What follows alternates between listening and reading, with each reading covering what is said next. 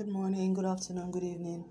Welcome to today's episode of Musings with Jesus. My name is Shola. I'm your host. Thank you for joining me.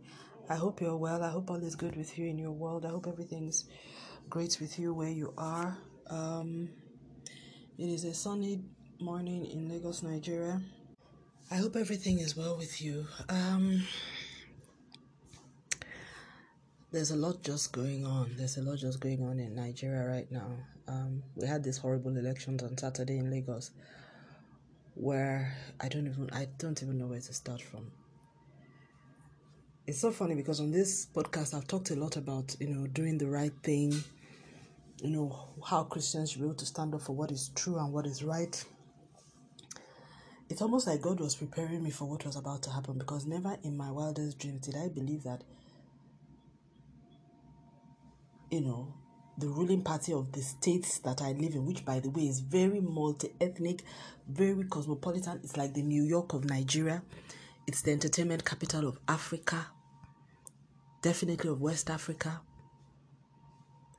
I mean, it is so dra- it's so brand damaging in many ways.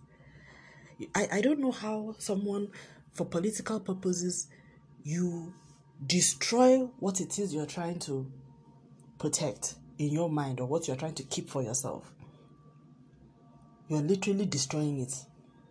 Because what makes what sets Lagos State apart from other states in Nigeria is the fact that it's like the American dream. You can come if whatever your dream is, dreams are fulfilled on the daily in Lagos. You will meet people who will believe in you, who will bring you close, who will give you a platform, and your life can literally change overnight in the streets of Lagos just by being highlighted in a social media post. It's that kind of place. And we've seen many people's dreams come true. And that has become because the indigenous Lagosians have been welcoming people. And then all of a sudden, you then have this set of people who have come, appropriated power to themselves, and then all of a sudden, they want to turf over something that doesn't even really belong to them in the first place. Sorry if you're not from Nigeria or from Lagos and this is very boring to you because you thought you were coming to listen to a Christian podcast and here you are listening to somebody talking about politics. But again, like I'm, I this podcast is about my work with the Lord in the context of faith, life, and love. So I talk about faith, I talk about life, and I talk about the challenge of walking in love and you know the things that we love and what we should not love. And I, I run it through the lens of scripture. And one thing I've always felt is that Christianity has to be relevant to life. So I cannot be in a city where people were being haunted in their homes because of the ethnic, um, the, the tribe that they're from. And those people are supposedly from my own tribe. And then I will keep silent. It's, it's not possible for me to record a podcast and not talk about this. It's so evil. And it's funny because if you if you are someone who has listened to my podcast a lot, I've talked a lot about the evil of these people but they outdid. They outdid themselves on Saturday. I don't want to talk a lot about all they did. All I will say is, if you want to find out, go to Twitter and search on ethnic profiling. You will see everything that came out. That word was one of the keywords that came out from the election. Also, click on search on for thugs, thugs, T H U G S. You will also see a lot of posts. I mean, just randomly, just you'll see everything is coming up from Nigeria. We're the only ones using those words on the planet at this point in time on Twitter. So something very evil happened and is happening because violence hasn't stopped. But we're praying and we believe that God is going to, God is in control. We will continue to pray. A lot of Nigerians have been courageous over this time. Christians have not been bold at all. Well, I would say Christians, as ordinary citizens, have exercised a lot of courage. The church, as an institution, has not. Some church leaders have been very outspoken have used their platform well. In fact, what I've realized in oppressive societies like us in like ours in Nigeria is that everybody has a role to play because the oppression is so much, the evil is so much that even if all you can do is put up a post on your social media page, you know, correct um, the people writing nonsense on their WhatsApp status, or if you have a big platform, the Bible says, to whom much is given, much is expected. Any leader who withholds their voice at a critical time like this. In fact, it's like we're having our own Black Lives Matter um, in fact, I don't know what to call it because not really Black Lives Matter, but it's just so ugly. And it's so out of sync of the spirit of Lagos and what has held us together as Nigerians. And that this is happening to the city where if people were to drop a list of cities where this could happen, Lagos would literally have been the last city in Nigeria that everyone thought this would have happened. But because we have a ruling party that is essentially a criminal organization, but I believe that God is the one that has unveiled them for what they are. And they came out in full force on Saturday. They showed themselves in the most vile and vile way. What is shocking to me is when I see people who one thought were ordinarily reasonable people trying to defend what is indefensible. And now I understand, you know, because I've always wondered about things like racism when I see, you know, the way, you know, white supremacy happens and you find people trying to justify and then when black people speak up, they talk down at and I used to wonder that what is wrong with you people? And because it's like you're trying to can't you see that this is obviously wrong? And there's something wrong in a society when we cannot even agree on what is right or wrong. You can, it is clear, you see a situation, you can see who the, the victim is, you can see who has been unjustly treated. And then because it's somebody from your tribe or somebody from your race, you cannot even call it out for what it is. I will not be a part of that because these things, they have a way of coming around. So, anyway, in my own little space, I will continue to try to speak up because I will not wait until when. And the funny thing is that I will not wait until when, you know, the tables turn because they will, they always will. Because evil to one person is evil to all. And I've always said it here that this um, silence is complicity. That's just it. You see people stealing in front of you. You say, well, because it has nothing to do with you. You don't, you know, it's complicity. You felt the police come, they ask you, did anything happen here? You say no because you don't want any trouble. Yes, you have covered up the crime you've covered it up so you are also an accessory to the crime. And that's why i like you know laws in the united states and things like that. They have a way of charging you. I continue to say that and what is shocking to me in all of this a lot of this is perpetuated by christians. And you know this is where and i'm if, oh, i don't even know what to say. And this is why the bible says judge not that you shall not be judged because I looked at, I followed very carefully all the race conversations going on in the US and in the UK, and I used to wonder what is it with these white supremacists? Why are they like this? I have now seen our own version of tribal supremacists. I won't even call them tribal, they're just bigots. People who believe that other Nigerians do not have, you know, they are carving out territory that does not exist. When it suits you, you want to get the benefits of being part of a big nation that has resources that are even from other parts of the country. But then when it comes to elections, you don't want people from those parts of the country to participate, even though they are registered to do so. There's no law preventing them. In fact, they they have every right, the same right as you have. And the worst thing, Christians defending this. I received a WhatsApp chat from someone on Friday night where the person sent me a long post telling me to vote for, you know, trying to, you know, galvanize support for a particular, the ruling party candidate. And in the process, made a reference, you know, to the opposition with words that shows that even this individual who happens to be a Christian and also a, a, a, a a PhD, you know, person. Reference to words that made it clear that this person aligned with this very evil sentiment, which manifested in full force on Saturday. Hmm. When I saw it, I felt, should I respond? Because I, I, I, I was insulted that the person even felt I could be someone who they should send such a thing to.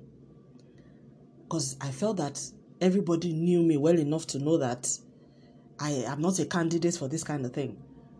So I wanted to respond, but a part of me felt if I respond to this person, I'm going to respond in a way that is very bad. There is no way I'm going to respond in a nice way.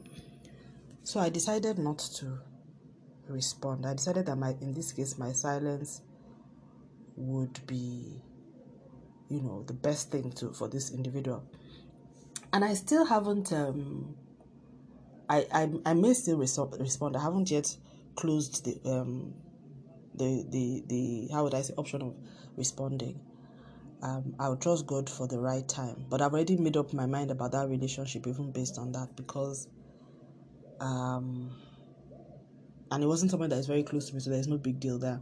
I'm not too surprised too, because you know, the individual fits the profile of people who would tend to think that way, even though it's not good to stereotype. But yes, but it's just you know, so there's a lot of tension in the country because there's just a lot of tension. The violence is still ongoing in certain places, attacks, and people are afraid.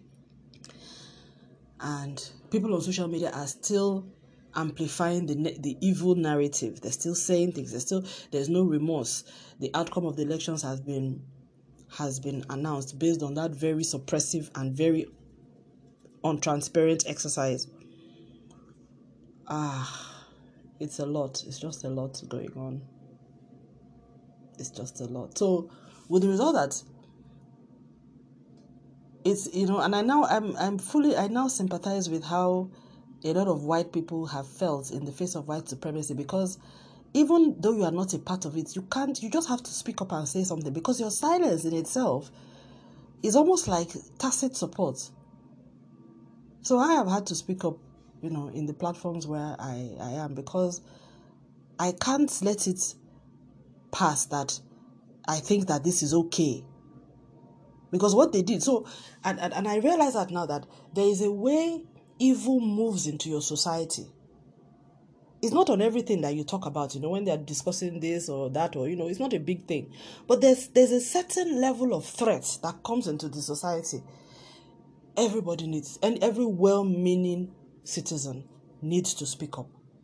You need, it's not even, it's your obligation to speak up, even if it's an unpopular opinion, even if it is at the risk of your life. Because you, one day the tables may turn. You may now be the object of that. Because evil doesn't, never stops on its own. Evil doesn't, evil doesn't stop on its own. Evil has an agenda that is beyond that which we see. But evil also doesn't go for broke. You know, it, it, it tests the waters. Because what you, the devil himself is a coward. He wants to say, are they going to resist? Once he he needs to see that resistance. The Bible says it resist the devil and you will flee, and he will flee. Don't resist him and he will not flee. And you know what not flee means? He will come in, move in, bring in his armories. I mean, learn, let's also learn from the Ukrainians. The Ukrainians have shown how you stand up against oppressors. You meet them and you you you resist. Don't make it easy for the devil to run over your life to run over your nation to run over your community. That, that's the one thing that god has told us. Resist them in the spirit in with your with your advocacy the things that you say and the things that god enables you to do by his power by his wisdom the changes that you can bring to bear how you can influence things, persuade people. What we cannot do is to stare evil in the face and to submit or to or, or, or throw our hands up in the air and do as if we cannot do anything. It's really it's really really shocking. I, I don't even I don't know what to say. So I will just read the scripture that says the scripture I actually wanted to read was First Peter chapter three, where oh no, it's not First Peter chapter three. Uh, let me see. I think I missed. I opened this one.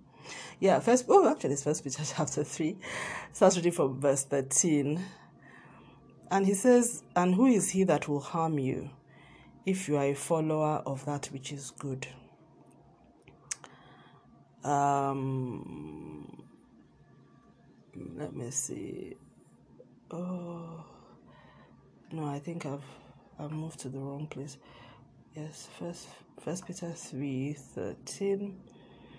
So it started by For the eyes of the Lord are over the righteous, and his ears are open unto their prayers, but the face of the Lord is against them that do evil. And who is he that will harm you, if you be followers of that which is good?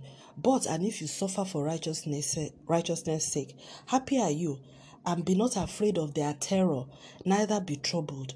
But sanctify the Lord God in your hearts, and be ready always to give an answer to every man that asks you a reason of the hope that is in with you with meekness and fear, having a good conscience, that whereas they speak evil of you as of evildoers, they may be ashamed that falsely accuse your good conversation in Christ. For it is better, if the will of God be so, that you suffer for well doing than for evil doing. For Christ also hath once suffered for sins, for the just and for the unjust, that he might bring us to God, being put to death in the flesh, but quickened by the Spirit. So, I'm really anchoring my thoughts and my actions on this at this time. I see they want to throw Nigeria into a take us to a place that we we will not be able to come out from, and we cannot stand back and allow them to do it. But God, the only thing we will use is the voices that the Lord has given to us. Those who can raise it, we will raise it in prayer. Those who can raise it in word, in counsel, will raise it as well. Those who can say it in influence with persuasion will say it as well. May His will be done over our nation, Nigeria. And may we understand what it means to be the light of the world and the salt of the earth. A nation like Nigeria, known to be a Christian nation, this happened in the Christian South, perpetuated by majority majority of people that did this are Christians and leaders in their church. This we cannot blame on any other on, on another religion. It was Christians that did this. Shameful and disgraceful. Thank you very much for listening. God bless you. Stay lifted and have a wonderful day in the name of our Lord and Savior Jesus Christ. Amen.